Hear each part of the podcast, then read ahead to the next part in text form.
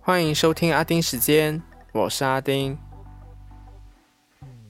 这星期又有很多新闻，像是台湾和尼加拉瓜再次断交，然后台湾公投也已经进入最后阶段，十八号就会知道答案。然后印尼呢就有 Semeru 火山爆发，造成三十四人死亡。然后爆发的原因呢，是因为火山口由岩石组成的穹顶被连日大雨冲垮。让像塞子的穹顶失去作用，所以就导致内部压力就呀造成了喷发。所以还是希望就是逝者安息，然后活着的都希望没事。那国内呢就有沙拉月选举，那现在还在竞选期，提前投票日在十四号。那投票日是在十八号，也是一样，都在十八号跟台湾的公投，所以到时就会知道谁拿下沙拉月了。所以十八号这个日子很重要，大家要记起来。然后还有前首相 Dato Sri Najib 的 SRC 洗钱案，在上诉庭上诉失败，那现在他就要入禀。联邦法院了，那这是他最后一次的上诉机会，因为联邦法院已经是最高了。啊，所以有那么多的新闻呢，对新闻媒体来说又是件好事啊，很多新闻可以报。那这个星期呢，真的是忙死了，我真的很忙啊，除了忙着找工作，然后家里也开始大扫除了。所以根本哇，时间根本不够用。像我现在录音时间已经是凌晨一点了耶，所以我现在真的很想睡觉。不过还是要打起精神啊。今天呢，我会分享两则新闻，一则是大家都在议论的裁员事件，那一件呢就是关于到民主。就进入今天的阿丁看天下。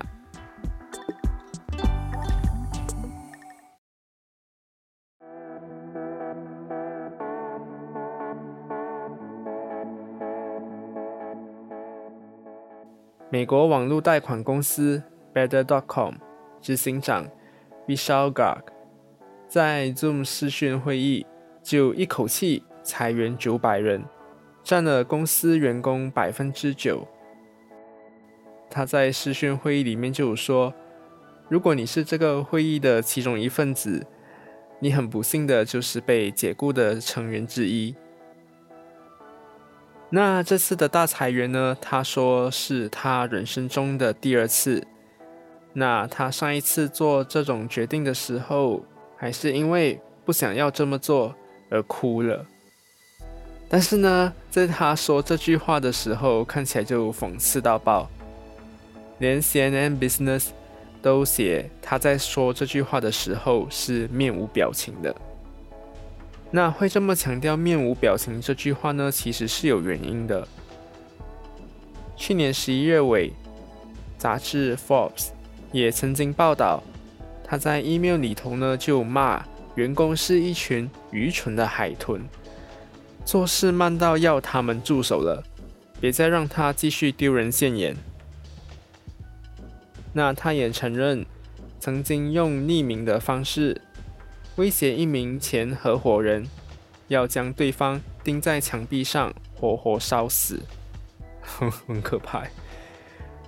然后这次的裁员，杂志 Fortune 就报道，Vishal Gar 在网络上指责员工的生产效率低，一天只工作两个小时，却声称一天工作八个小时或以上，就不务正业。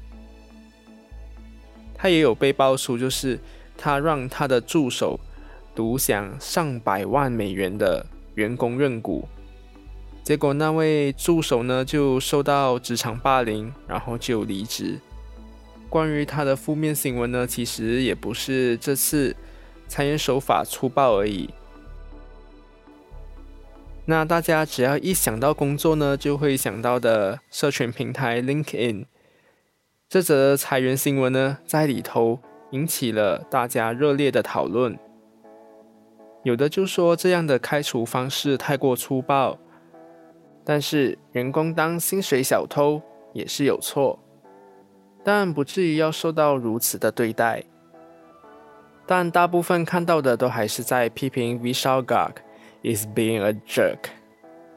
那主要的批评呢，都是围绕在裁员的时机，因为圣诞节还有新年就快要到来了，然后突然没了饭碗，还有什么事情是比这个更糟糕的？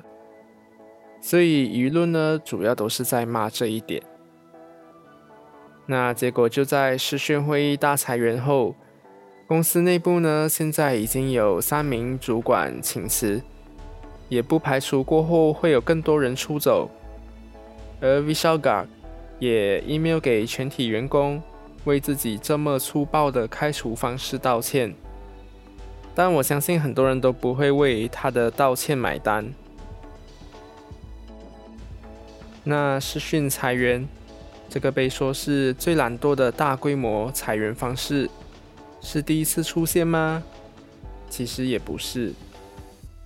在去年五月的时候，Uber 客服部门负责人 Rafin s h i v a l o 就有在 Zoom 视讯的时候哽咽的通知三千五百名客服人员，他们被裁员的消息。那当时被裁员的人数呢，有三千七百人，占员工人数的百分之十四。然后过后呢，又有多一波裁员，总共两次裁员呢，就裁掉了四分之一的员工。但那个第二次裁员呢，是后面的事，我就不说。那当时这通视讯裁员呢，也是引起员工的不满。一名被裁退的员工呢，就指在试训前一天还获得通知，如果被公司裁员的话，会在两个星期前。先获得通知，可是最后呢，却是这样毫无预警的被裁退了。所以当时呢，也是有很多踏发生。好了，就总结一下，就看来最近大规模裁员通知都喜欢走视讯方式。一方面可能认为这样的方式会比电邮的制式更有感情吧。但是在员工毫无防备的情况下摔破饭碗，这会造成员工的内心受到很大的伤害。不管你是哽咽的通知，还是呃满不在乎的通知，都已经会造成伤害的。所以在通知裁员之前呢，我觉得还是要先让受影响的员工有些心理准备，就让他们在。正式被通知裁员之前，有足够的时间缓冲。就好像之前我在实习的时候，就有看到几波的裁员，然后每次要裁员之前呢，公司就会先举办讨好来交流，要不然就是先放出风声，让全体员工就做好心理准备，就认为自己。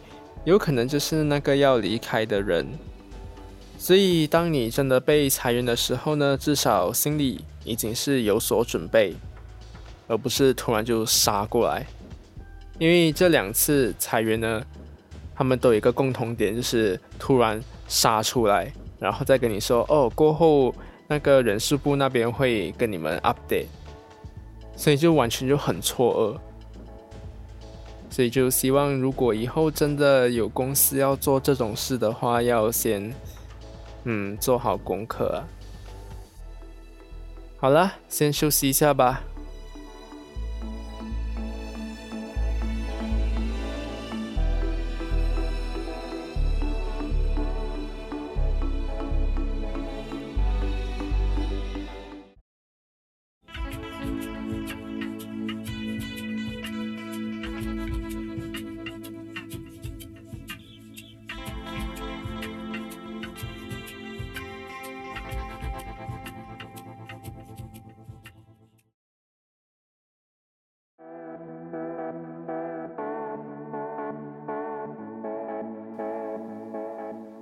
欢迎回来。第二个我要说的新闻呢，就是一个民主两强交锋。十月九号和十号，美国总统 Joe Biden 召开了线上民主峰会。那这件事情呢，大家都知道，因为之前呢就有邀请台湾与会，当时呢就造成中国的不满。那这个峰会召开的目的。按照 Joe Biden 的开幕词是说，全球的自由正在受到专制政体的威胁，认为现在已经来到历史的转折点，所以可能就是要让民主国家连成一线，组成安全网，来对抗最近中国还有俄罗斯开始动作频频的威胁。那《纽约时报》有篇评论就有分析很多，我觉得很值得读一下，所以我会放在资讯栏，有兴趣的就可以去看一下，这里就不多说。那为什么会说到一个民主两强交锋呢？这是因为中国还有美国最近都对民主做了不同的解释。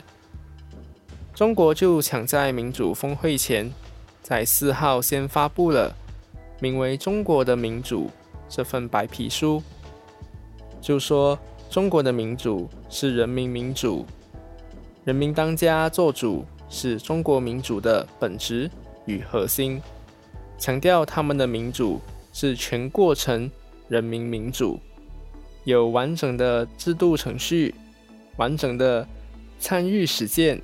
噼里啪啦一堆，然后最重要的就是要说明，中国的民主在各方面呢都有体现出人民的意愿，听到人民的声音。哦，天哪！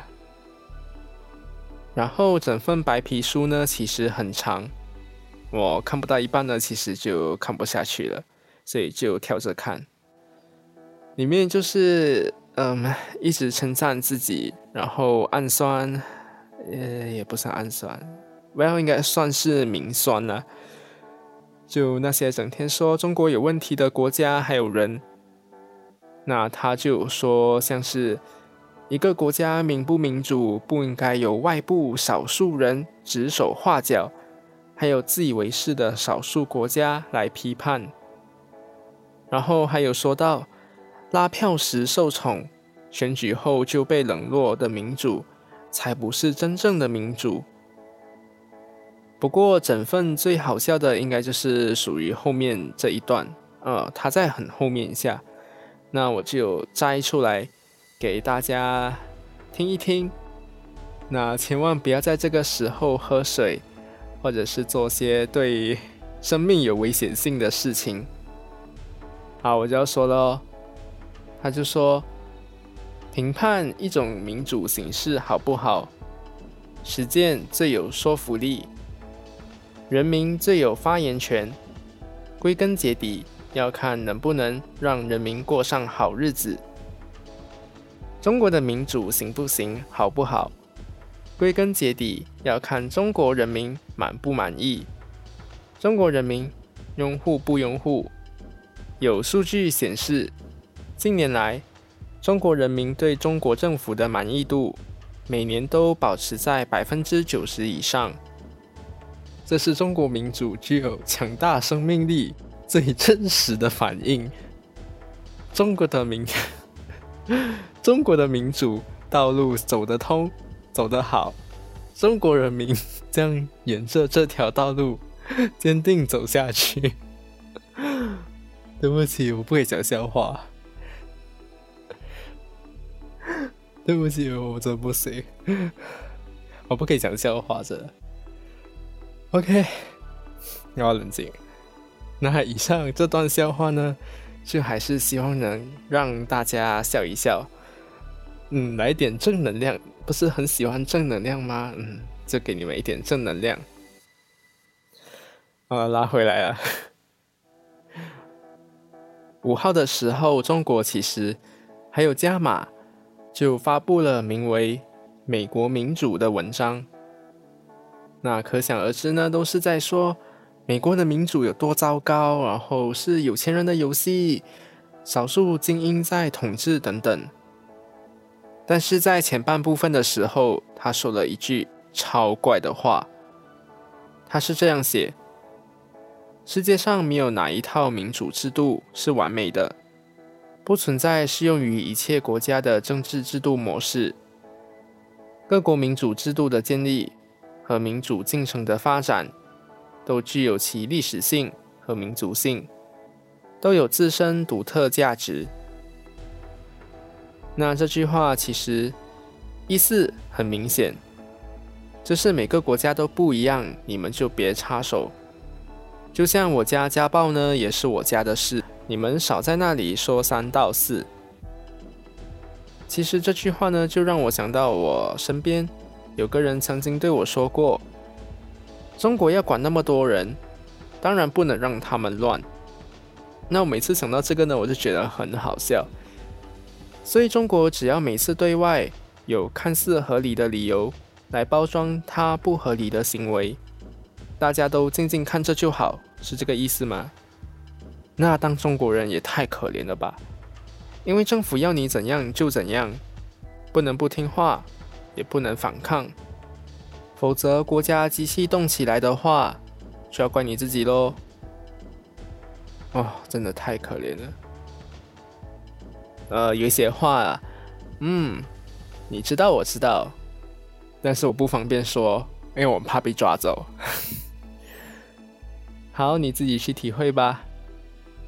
好了，今天就说到这里。那感谢你的收听，那我们下个星期见，拜拜。